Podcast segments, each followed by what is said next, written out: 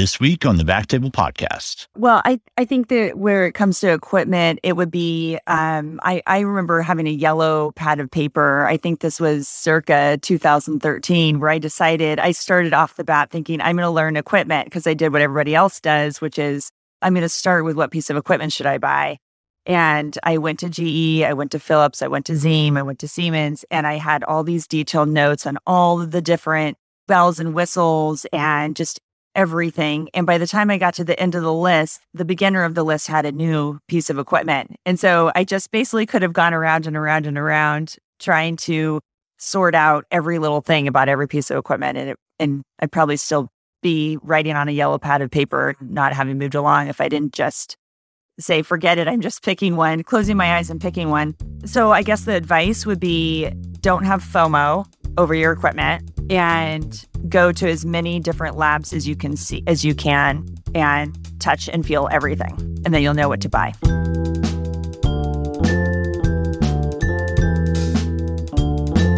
Hello, everyone, and welcome to the Backtable Podcast, your source for all things interventional and endovascular. You can find all previous episodes of our podcast on iTunes, Spotify, and backtable.com. Whether you're opening, acquiring, expanding, or equipping your ASC or OBL, back your business with the knowledge and experience of Siemens Healthineers. Their consulting services bring the right experts to the table for a custom roadmap to success. They have a design and construction team who align with local and state outpatient building requirements, always with optimized patient workflow in mind. They've got a broad portfolio of capital equipment, and exclusive industry partnerships give you access and preferred pricing to devices, accessories, IT, and staffing. Plus, Siemens Financial Services offers custom financing solutions designed specifically with the outside the hospital facility in mind. You know where your ASC or OBL is going. Work with Siemens Healthineers to get there. This is Aaron Fritts as your host this week. I'm very excited to introduce my special guests, um, good friends and colleagues, Dr. Mary Costantino and Dr. Goke Akinwande. Welcome, guys. Thank you so much for coming on the show. Our audience is familiar with with Mary. She's been on the show before. Although it's been a while, Mary. Um, I was just holding up my 100th episode glass, uh, where you were uh, the our guest host, and and it's been you know that was last that was December 2020, so it's been almost a full year. Thanks for coming back, Mary. Thanks for having me on obviously what I consider a very important topic. Yeah, Goke, thank you for coming on for for the first time. I appreciate you wearing the the swag. Got to go hard your first your first time. So love it, love it. So just uh, I just want to do a quick intro. Um, for those who don't aren't familiar with you guys on social media, can you just uh, give us a quick intro where you're at, where you've been, kind of how you got there? Mary, start with you. Sure. I mean, I have the more boring of the two stories, but I've been in an OB out, outpatient space for maybe nine or 10 years and in an OBL actually functioning operating for three years after three to four to five years of planning and one year of construction. And it's good. All the highs and lows and pluses and minuses. And um, I met Goke a long time ago at OEIS and it's just been so fun to watch him do his thing. Thank you. And um, my story is basically so I started out as an academic faculty at uh, Barnes Jewish WashU, and I started out as uh, basically doing, you know, obviously mostly clinical work, but I had protected time for research, and you know, so we studied uh, transarterial delivery of different um, cancer nanoparticles and therapeutics, and then I um, for various reasons, I decided uh, to kind of venture into this wild, wild west of OBL space. So I went from all the way academic, like real hardcore academic, and then I went all the way to a solo practitioner. So it's so I have a lot of like uh, I get a lot of calls from people because they're like battling with the same type of questions because they're maybe in academics and you know, maybe they feel like they're a failure for going into um, the private practice uh, space. But so I, I, I, tend to do a lot of um, cuddling and um, uh, mentorship for, for that. But um, but I met Mary. Uh, I actually I actually watched her stuff. It, she she doesn't like when I say this because she she says it makes her feel old, but I, I, don't think so. I mean, I watched her stuff in 2013, in New Orleans, and um, I was like, you know, this is really cool. And you know, every time I would always like look for her lectures or her, her talks on topics of, of being independent in IR. And I I fundamentally believe in in IR independence and um, delivery of healthcare. So I'm excited to to do this podcast. Yeah, thank you for that. Okay, and does any of your practice still include in hospital work, or are you completely outpatient? So I, I would say about ten percent. Well, I'll say about ten percent. There is a, a kind of like a um, indigenous, um, if you will, for, for lack of a better better phrase, hospital in St. Louis that I I, I have privileges at, and I I give services to. Um, it has a lot of issues um, with um, a lot of. I think a, a lot of uh, for-profit companies are trying to buy it and maybe trying to offload it, and you know this goes into deeper into topics of health disparities and stuff, which I, I, was just on a call yesterday, GEMS program call on, and I, I don't want to rehash it, but uh, but basically, um, a lot of ag need patients in that hospital, patients that really need care, patients with no insurance, Medicare, Medicaid, and um, I do a lot of um, I do PAD work there, but most of my practice um, is in the outpatient space. So yes, so I, I, do service that hospital. I, I do PICC lines and stuff like that for them, but also I have a um, limb salvage clinic there, um, which kind of, and every patient I get from there, I usually keep at the hospital. Uh, I don't pull them out because I think the hospital needs to needs to survive. So that's why I do that. Can I jump in here, even though it's not on equipment? This this is really important what um, Goke is doing, and there's this notion that people in the OBL just want to go athorize, do atherectomy, and make a lot of money. And really, we have a healthcare delivery model which we think addresses so many issues. And we can address disparity in healthcare. We can address who and when and how should be rightfully treated and in ways that save the country gajillions of dollars and do things safely and effectively and efficiently. And you'll see people like Goke in hospitals doing basically charitable work when he doesn't need to. And it, this idea that OBL people just want these great lives and make a lot of money. And anybody not in OBL is doing the quote real work is just not true. And what Goke's doing is on his own. I mean, I didn't even know that you were really doing that much anymore. And um, I do the same thing, covering call at a hospital. So, and this whole exclusivity OBL hospital conflict, I just think we all need to take a step back and realize we're all trying to do the best things. And one person's cooking an Italian meal and one person's cooking a Mexican meal. We're both trying to feed the people, you know? And so it's just important to, I think, step back to all interventional radiologists really be on the same playing field.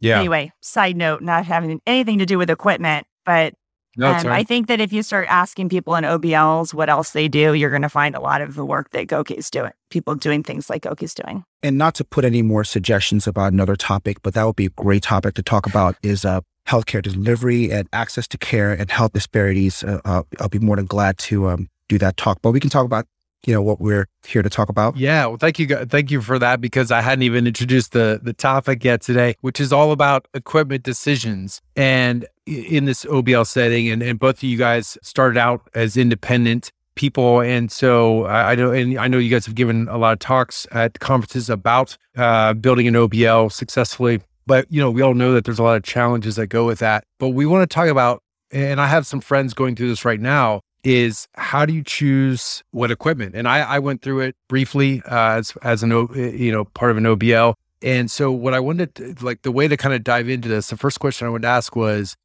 what was kind of the most challenging aspect of transitioning from that hospital mindset where you have these uh, you know, you you have like a cath lab with uh, a fixed system, and you you know you tend to have better you know pretty good equipment. How do you go from that mindset to an outpatient setting, and where do you even start? I'll start with you, okay? So I would say that you know it's it's obviously a concern. You know, when I was leaving my hospital job and going into an outpatient setting, it was definitely a big concern.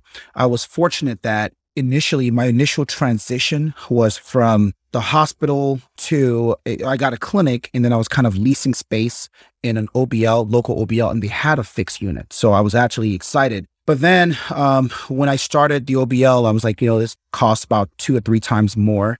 Actually, it doesn't really have to cost that much if you get like refurbished equipment. And I think Mary can talk more about that. But I wanted to to basically have the most economically savvy way to get into the OBL space. And so the first thing I thought about was what kind of C arm am, am I going to buy? And I said, so I, I kept going back, I said, you know, I can do a leg on any C arm there are debates about that. But the biggest thing I was concerned about was do I have enough radiation and penetration um, to do my big UFE patients? And so I actually reached out to some people on Twitter, but basically it came down to two pieces of uh, two C arms.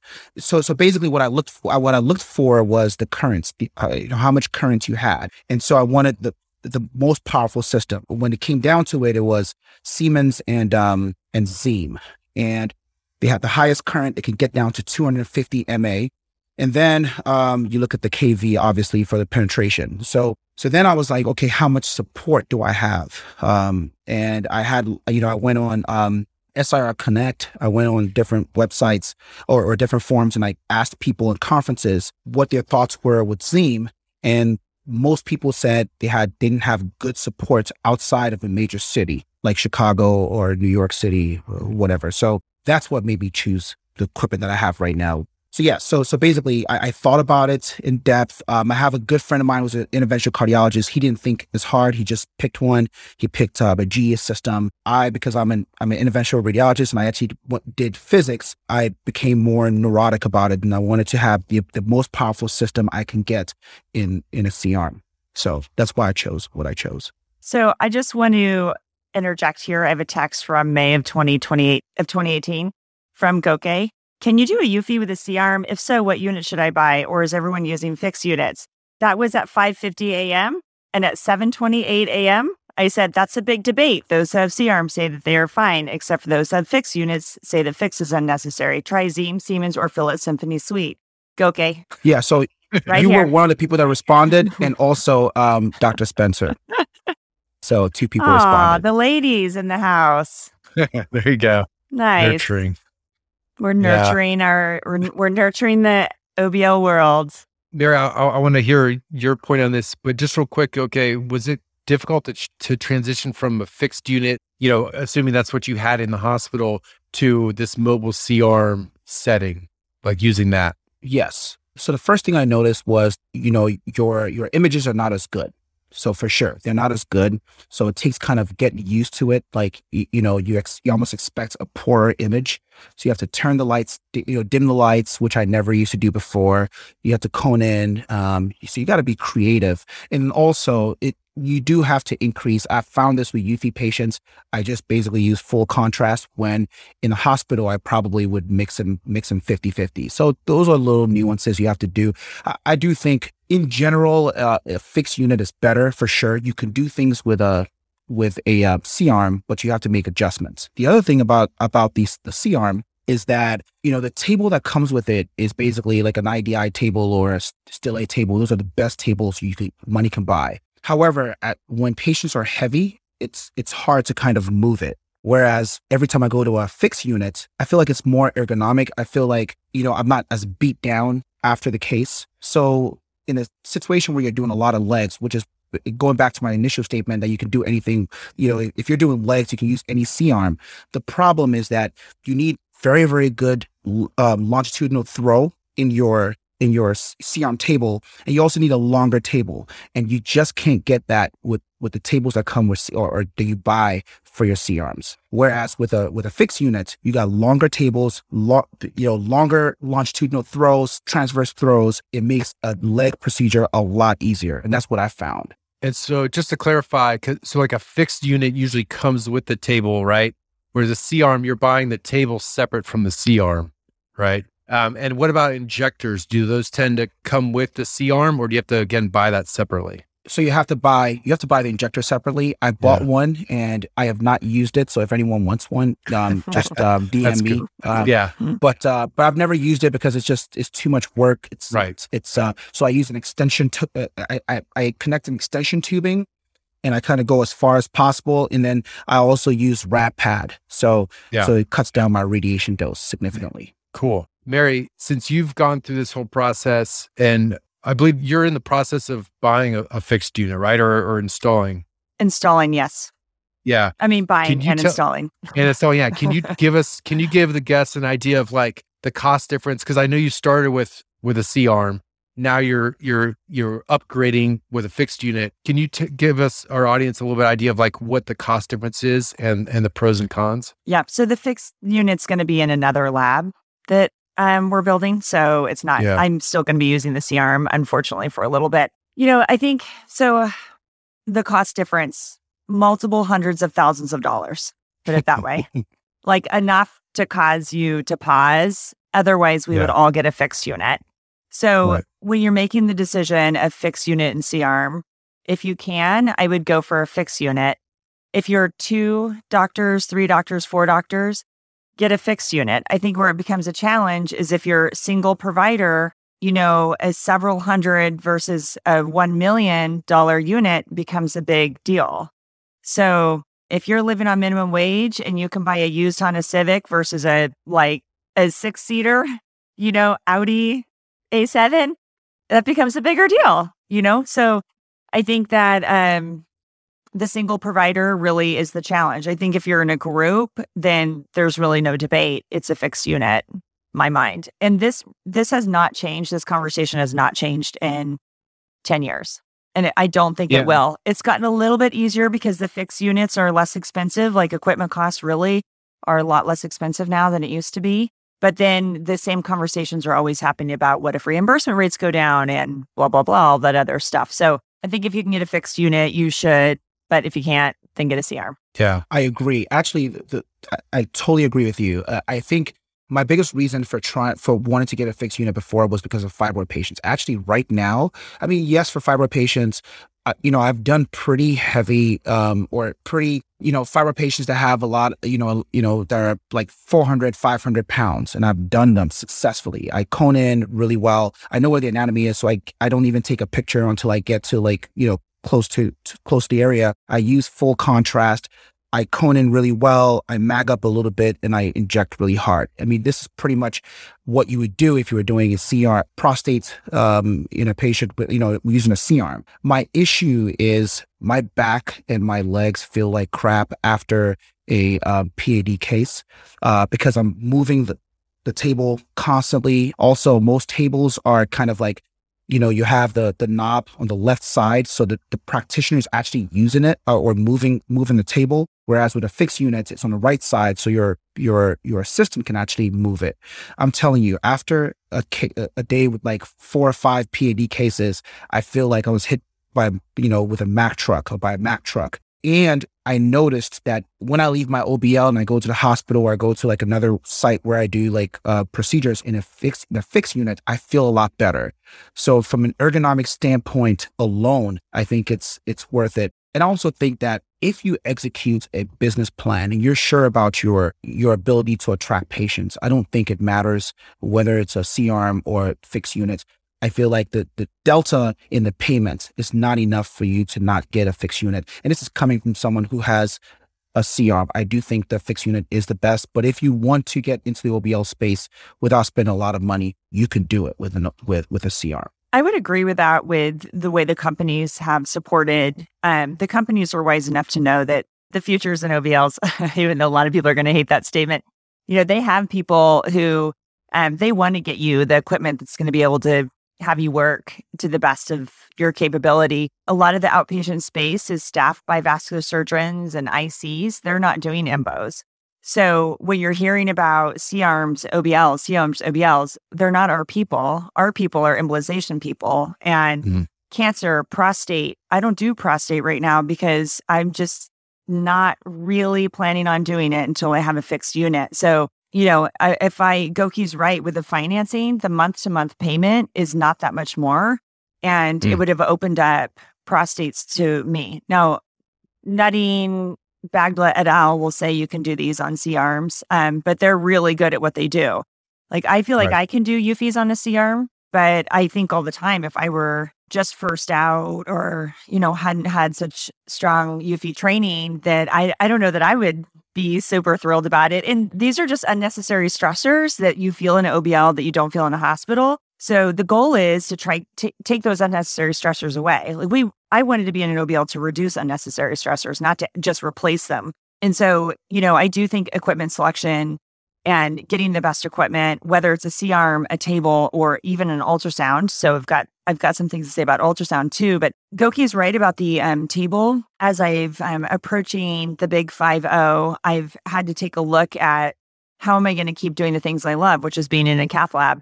And so I um, now go to neck physical therapy because you are moving these people and the buttons on the the mushrooms on the left and a lot of times you know you have your hand stabilizing and you're literally reaching around your back backwards because I'm doing radial and moving these tables and it's it's actually why I exercise and work out because you've got to keep your back strong. You've got to keep your stability. You got to keep your balance. You got to keep all these weird muscle groups. I mean, it's basically like Pilates during the day. And those are just the things that in the middle of the case, you can't not move the table. Right. So yeah. you just have to do over and over. Um, but those are the things going into it that um, I think if you can eliminate those stressors by purchasing a nicer piece of equipment that allows you to operate to the best of your ability as an interventional radiologist, you really should. I want to ask you guys, you know, when you research research buying versus leasing, obviously you can't get a used fixed unit, right? Uh, or can you? I mean, the thing is, the used market, it's there, but like somebody said to me once, which I think is true, if you buy good equipment and you hold on to it until really it's outdated, right? So, like, Yeah. if you buy, I mean, how many used? It's it's not like the car analogy. There are Right. lots full of amazing equipment because somebody decided they didn't like the table knob and they sent it back and you're going to get some great deal on it. So I think Yeah. it's useful to spend a day looking around and asking around about used equipment, but I wouldn't hang your hat on getting some used equipment. And at that Yeah. point, it's going to I mean, with the prices the way they are, um, you know, they're coming down all the time, it seems like. So at some point, you just want to buy the new equipment um, because it also has a service warranty and all the other things you want that are expensive. Service warranties are expensive. So, you know, the used market, I think people talk about it a lot, but it's not as good as I think we would all hope it would be. Yeah. when you talk about used, are you talking about refurbished? Because there's also you also have refurbished systems. Now they're not that much cheaper, but they're cheaper. You know, again, you know, as with everything, starting an OBL is a huge, huge risk. No matter how you slice it, you're, you're going to spend a lot of money. Now, once you execute your business plan and it's going okay, I, I- don't think the delta, you know, because the problem with with used systems I've, I've I've noticed is, you know, the place I used to lease a space, they had a lot of problems with their system. Every maybe every two weeks it went down, and then you know you have patients on the schedule and you can't do it because the fixed unit is not working. Um, so I, I don't know if I really encourage people to go out and use and, and get used systems, maybe refurbished, but you have to really really have a good cost savings to to justify um, the headache you're going, you're going to get down the line. And the way the way the service contracts work is when you buy new ones, you know, you'll get a a 24 hour service contract or something. I mean, they they know that table time is everything, especially if you're in a single unit. So if you're in a hospital, you know, you have four rooms and everybody knows how many three months before some room goes down, they're walking around dealing with schedule. So if this is your your and your OBL is your only revenue generator, the difference between one day and three days is a lot. And so your service Yeah. contracts talk about, and this is something you look at. So let's say um, the Ziehm, which is the model that I looked into in the beginning, that you should say, where is your closest Ziehm repair person located? and, Right. you know, I'm in the Pacific Northwest, and they'll say, oh, he or she is in North Carolina. Well, that's going to be a problem, right? So there are other things that choose your equipment. So is there a used market? Yes or no? Or what what equipment are you familiar with? So if you worked in a hospital with all Philips equipment, first stop should be your Philips person because then you don't have to learn a new piece of equipment. Um, likewise for Siemens, they're uh, they're distributors for all this equipment, but the reality is the companies are so good right now. Philips and Siemens. I'm less familiar with GE, but they both have um, people on their staff that help um, navigate you through this process um, and will ta- be very patient and take their time with you and explain everything to you. And, you know, this equipment does change. So if it takes you two years from inception to actually have a building, the equipment's going to change. So equipment is not the first thing you want to think of out the door in terms of, I have to acquire this. You have to get real estate and you have to get contract. I mean, there's so many other things. It tends to be the thing that people think of the most because it's the thing they know they can't live without, but it's it's not going to be the rate limiting step. I know for Siemens, it takes about three months from the time you place the order to get the unit made in Germany and put on a ship, brought to the place. So that's the time frame, which is not the most rate limiting time frame if you're in a hospital and you want to build an OBL. Lots of other things to have happen. So well, I guess what I'm just saying is it's I don't think people should get totally stressed about the equipment from the beginning. Sure. And, and the companies have lots of people to help you. It's important, but it's not the most important thing. You do have companies that give good support and actually can guide you through the stages. Philips is very good with that. They they have uh, all inclusive kind of packages, and they have their Philips Symphony suite, which was definitely a consideration for me when I started. Um, obviously, you know, I, I didn't get a Philips unit. I ended up getting a Siemens unit instead uh, because I felt like it had more power. But even Siemens, they have good support in my area. So I, I think you, you should definitely look for people. Support is big when you're by yourself, kind of like in an island in the wild, wild west, uh, as some people mm-hmm. try to call it, um, you need good support, and you you can't understate that. So so definitely when you look for for equipment, definitely find out people in the area who can support you. Make sure the rep, the, you know, the reps are kind of um, in the city and or or they have support in the city that can respond um, when something happens when something happens to your system. Yeah, that's that's solid advice. And um, uh, along those same lines, a lot of imaging vendors sounds like offer other services like consulting, helping with your build out. What's your experience with that? And um, uh, was there anybody that stood out when it comes to that? I guess. Yeah, so I I think that uh, Philips Symphony Suite was the leader in this, and they were thinking about this a long time ago. Siemens has a very similar program now too though and they will i mean these those companies are wise enough to know if we want to be in on this market we need to implant we need to to have one of those guys like hire so these these people are employees of the company with their sole job being to navigate through the obl market which the first time i yeah. heard a company did that i was really impressed slash outstanded and slash somewhat flabbergasted that they would hire like I wanted that job. Like all you have to do right. is is fly around and think about OBLs and people at Siemens think you're great. but you know, it's a natural company thing to keep their finger on the pulse of the future and then employ people who can who can do that. And I just thought that that was maybe a really relaxing job to have. And so they're full of support um, in financing construction. It is also very, very important once you pick a unit to get them involved in the construction. So, where I said before, oh, don't worry about it till later, you have other things to think about.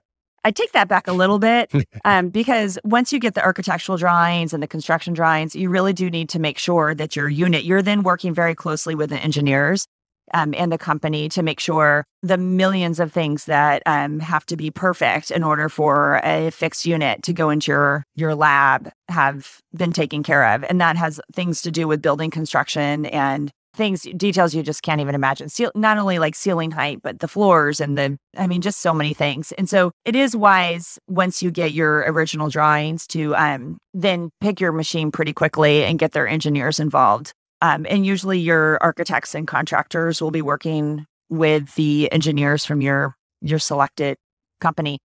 That's for fixed units, not a problem for C arms. Yeah, so for for C arms, you don't have as much you know stuff to think about because you know it's a plug and play. So what they say, what they say, but I was a little bit more you know OCD about it. I actually laid out my table where I was where it was going to be. I also kind of mapped out where my C arm would stay, and then I had to decide where uh, the outlet was going to be on the floor. So I had to figure out where it was going to sit. So that that was that was a part that I had to kind of um, decide. The other thing too was where my laser was going to be and where the plug for the laser was going to was going to end because you know the the laser requires a different um, outlet, specialized outlet. So I had to know right. kind of where that was going to get plugged in. Other than that, um, the C arm is pretty much plug and play. So it's a lot lot less to think about. And you could get started a little bit earlier with with a C arm Whereas with a fixed unit, you have like, you know, you have to have a room for the generator and there's a lot of construction nuances you have to kind of deal with with a yeah. fixed unit. Hey, Backtable listeners, this is Aaron Fritts. Before we move on with the episode, I want to tell you about a new show coming out on the Backtable Network this December. It's the Backtable Innovation Show, where hosts Brian Hartley, Eric Gantwerker, and myself will be bringing you stories from physician innovators and medtech founders who are helping to shape medicine through health tech. We received so much great feedback from the innovation series over the last year, with episodes like the origin story of the Palmaz stent with Julio Palmaz and starting a medtech company with Mahmoud Razavi, that we decided to make a whole show dedicated to showcasing the vibrant entrepreneurial spirit of these individuals and hopefully inspire others. Keep an eye out for it wherever you get your podcast, iTunes, Spotify, or backtable.com, and be sure to follow the new show at underscore backtable INN on Twitter and Instagram for the latest. So we've spent a lot of time on the imaging equipment. Let's talk a little bit about uh, you know disposables, device partnerships. Uh, did you guys research participating in any of these capital offset programs where you have imaging and device partnerships? You got, can you guys touch on that, Mary? So, from the C arm down to disposables, there's a lot of other things in between that you would be shocked at how expensive these things are. But the disposables, you generally the way things are right now, especially in the PAD space, is there are so many devices. It wasn't that's it's not how it was earlier, but now for that, I think there's probably six or seven atherectomy devices now. And so you just as a single operator, I'm not going to have all of those, but I do have the ones that I want to use and want to think about using. So you will become a heavier user of one brand of equipment. And I don't think that's a bad thing. I don't think that makes you a sellout. I don't think that makes you anything. I think every, every IR has their preferences, yeah. whether you're in a hospital or an OBL. So you start to use your preferences. And then when your volume starts to be high enough, companies will then say to you, Hey, we have these purchasing arrangements. They're not like the biggest scandal of all time. They're not going to just save you a billion dollars, right? So I, these people have these ideas. This is all this, at least for me. I mean, there are people out there who do a lot more than I. I it for me. I'm not one of those people. Like I do know those people out there exist that are just getting so much, so much from these companies. That is not me. I'm a single operator. I don't have that volume. I think that that wave of people that um, are just I don't know how to say it, but you know, that really have benefited most from these arrangements are there, but they're not the me, they're not the Gokes. And so we do get, we do have a, we do have package deals with device companies, but it's not as scandalous as you might think. And that's because we're naturally using, like, I use IVUS on everything because I like IVUS and I think it should be used on everything. And whether or not I have a package deal does not affect my IVUS usage because I use it on everything. And I use microcatheters for fibroid embolization on everything. And I actually, honestly, just found out two days ago what I pay for the microcatheter. So, you know, I'm not really like sitting around trying to figure out how to f- save $10, but that's just me. I also don't like to change equipment. So people will come in with a new RF catheter for veins, and it's got to save me a lot of money before I'm going to bother spending the time using it. So, yes, these deals are there. I think that if you come out the door trying to seek them out, sure, you'll get some arrangement. But then when you can't hit it, you can't hit the numbers, you're going to have to deal with that headache. Just do what you do well and don't worry about, like, how do I make sure for at least six months or a year honestly, I just don't know that if it's for me, it's just not worth the savings and whatever you're going to save to worry about that when you really should be worrying about how you're doing cases safely in an OBL. I'm the same way with you. Like, so people that want to change your technique, they learned their skills over however long they did, or their mentors taught them, and they went out and honed their skills somewhere else, and they got to the OBL to the OBL space, and then all of a sudden they're like, "Well, I can cut dollars here and here," and they use something totally different. I feel like you're to get yourself in trouble. I use the same things I always used. I feel like is a disservice to the patient. For me, for me personally, I use microcatheters. It is my most expensive cost in doing a UFE. I can cut my yep. costs in half by not using microcatheter. I mean, that those things are expensive, but I believe in it. I like I like to use it. I don't. Uh, I feel like you know um, I like to get a little bit deeper in the uterine artery. I mean, it might be just superstition or whatnot. I feel like it there's less cause for spasm, whatever the reason is, but I just do. And I know it costs me more, but I'm I'm willing to kind of do that because I feel like it would make me it would make a better result for me. as far as having deals with companies, I do not do deals with companies like it's sort of like a cadence program, just because for the same reasons that Mary talked about, is that I want to be able to use whatever I want. So I can use, you know, an IVUS from Philips and I can use a Navicross from from Terumo because I like Navicross or I like whatever from um from another company, Merit. These deals are fine and you know they're designed to kind of consolidate um disposables, which is fine and, and helps some people. But for me personally, I wanted to use whatever. And that, that was one of the reasons why I, well, one of the, the benefits of being the OBL space is that I can use whatever I want to use. And, and I'll tell you this, like my, my success rate in procedures at my OBL is higher than when I'm in any other person's space or in the hospital because I have exactly what I want. I use a lot of um, um, Supera stents, knowing full and well that Supera stents are one of the more expensive stents you can use because I believe it can help in certain instances. So I think, you know, you know, cadence programs are good. They're designed to kind of help people kind of offset capital equipment. And there are some people that can, that will benefit from it. Maybe, for instance, now, like I would say that Philips has a, a, good cadence system, which is something to look into. They have like a whole symphony symphony uh, suite system or, or, or kind of like setup. Um, I know Siemens has one with Boston Scientific, and Boston Scientific is a good OBL partner because they have several things you can use, both for UFEs and PA, PAE, but also with um, PAD stuff. So that's a good a good partnership. I personally don't involve in you know myself in cadence programs just because I use so many different things, and I didn't feel like it would help me. So you know, if someone asked me, well, how do you offset the price of, uh, of the capital equipment? I always tell them, I say, well, first of all, you know, OBLs are risky. So if you're doing it, better have a good business model. And if your only strategy to offset costs and make money is by getting getting into a cadence system, then you're you're in the wrong business. Get what you want and use what you want, and, um, and that's what I tell them. I also don't think that the amount of money that is you're you're going to get offsetting that is that much for you to kind of um, change your entire your, your entire technique. Goke's very right about if your um, way to make it an OBL is to be on these programs, then you've got a problem. I would say where your equipment costs can come into play is in if you're not sparingly use them as much as possible, which means you're just not thinking about them, right? So if you're using twice as twice, like if if Goke is using four microcatheters per embolization, then he's going to have a problem. But it doesn't mean don't use the microcatheter, it just means don't use four microcatheters. So I would say that you you do need to be efficient and um, directed and good at what you do. But Goke is right that if it comes down to a, a program, then you probably shouldn't be building an OBL.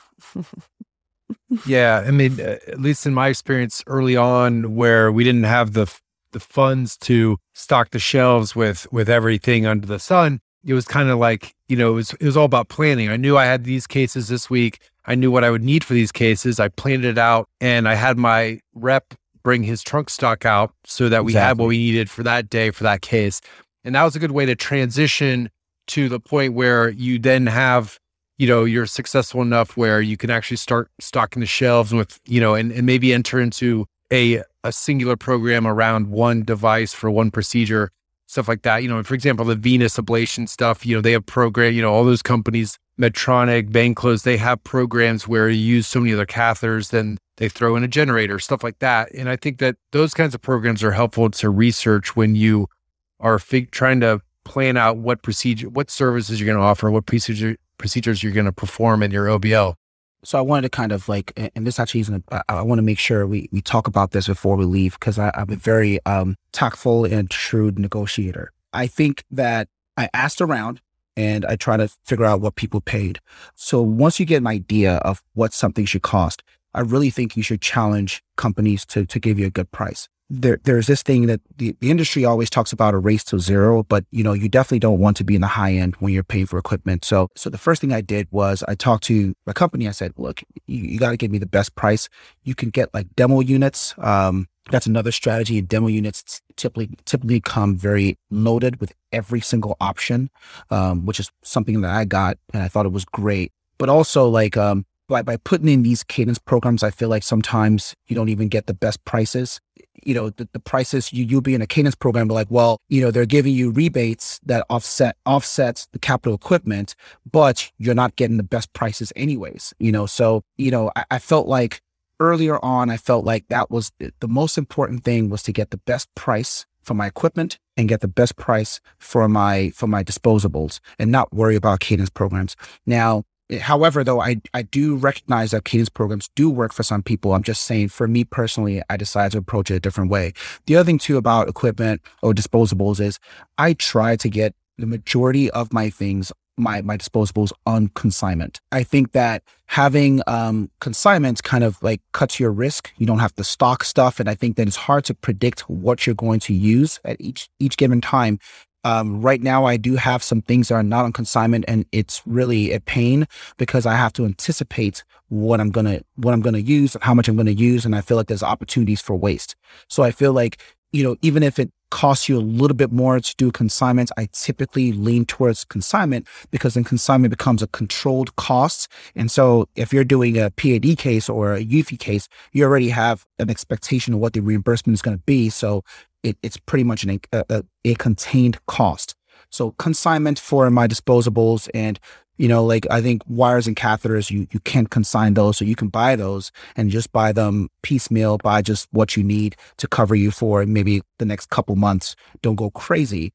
Um, don't tie your capital on disposables because you're gonna need you're going to need that to to meet payroll, et cetera, et cetera. But but definitely consignment definitely works. And then I do have some some you know actually I just did a case the other day, which is a an ovarian vein embolization, and I don't have a single coil in my office. I should because as an IR, right? Because if someone gets in trouble, I need to coil something. Um, I, I should have it, but I don't.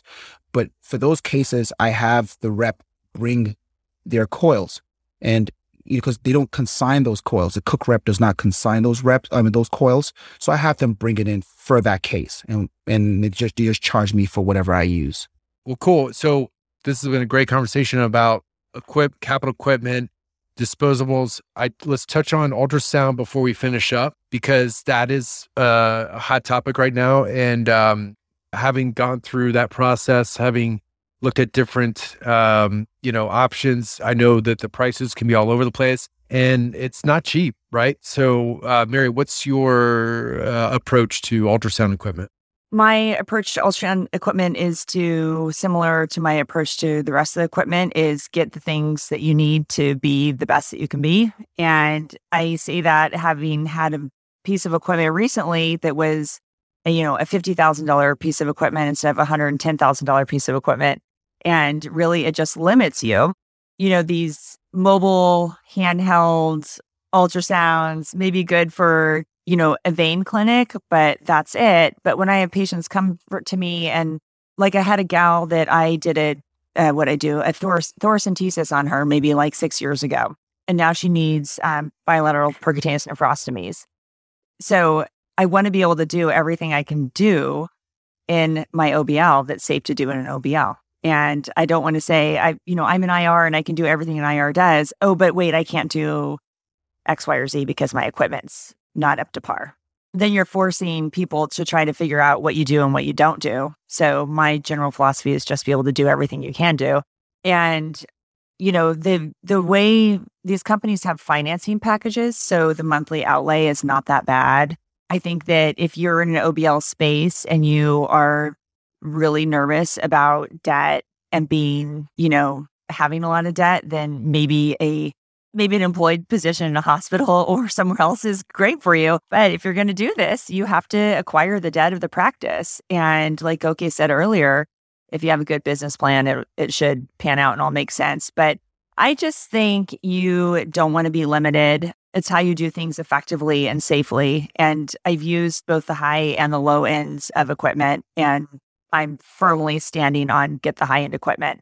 I will also say that it, that um, extends itself to the things like monitors, which things you don't think about. Nursing monitors, they're six or seven thousand dollars each. It's like furnishing a house, right? You move into a new house and you think the big house purchase is the purchase, but really you're also then need $150,000 worth of furniture. So you know, because those brass um, shower handles aren't going to pay for themselves, Aaron. so, you know, things like things like monitors and I don't know, computers and everything else adds a lot of expense. So, getting a real idea of what your equipment cost is is not at all just limited to your uh, C arm or your fixed unit and your table and your ultrasound. Those are your big, your big ones. Unless you're planning on putting in a CT or nobody puts in an MRI, but there are some people who put in a CAT scan, CAT scanner. It's a whole other topic. Well, it's funny you say that, Mary, because Lincoln Patel, a friend and colleague here in Dallas, is building an OBL, and he uh, wanted me to ask you guys: Have you considered CT? Uh, because he's planning on, I think, having CT because he wants to do everything an IR does. He wants to do biopsies and CT guided ablations and so, stuff like it that. It takes a lot of biopsies to pay off a CT machine. A lot, the, like more than you would probably do. But you can. Mike Cumming got a CT scanner. I would oh, advise everybody okay. call Mike Cumming. But you know, he's in a he's in a partnership with some people that it, where it made sense.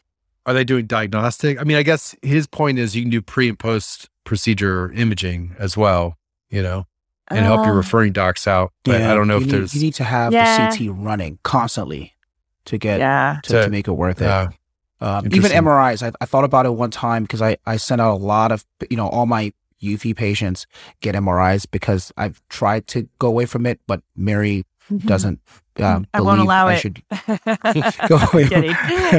so um, I do a lot. I send a lot out, and um, and maybe twice or three times more than procedures I actually do because a lot of them, you know, may not even need anything from me. It's just more counseling and directing them. And I was like, you know, it'd be cool if I had an MRI, I could just do it. But honestly speaking, if you're not, if you don't have your MRI churning at all times, then it's really not worth it. Yeah. So, and that's a great place to so, partner. Yeah. Right. And I, I would say if John Lipman doesn't have his MRI, probably none of us should, given the volume right. that he does. yeah. I mean, it's a great place to partner. There's also so many uh, rules and regulations around referrals and imaging. And I mean, you just right. have to be very, right. very careful. And before you get into any sort of diagnostics, you know, consulting a healthcare attorney to make sure everything's on the up and up. It gets very dicey and it's very um, profession by profession. So nephrologist versus what cardiologists can do versus what IR can do is all very different. So I, I am petrified enough by this that if I have at the first thought of getting a CT, I would consult a healthcare attorney and tell him my plan and make sure there's no no issues with it. Got it.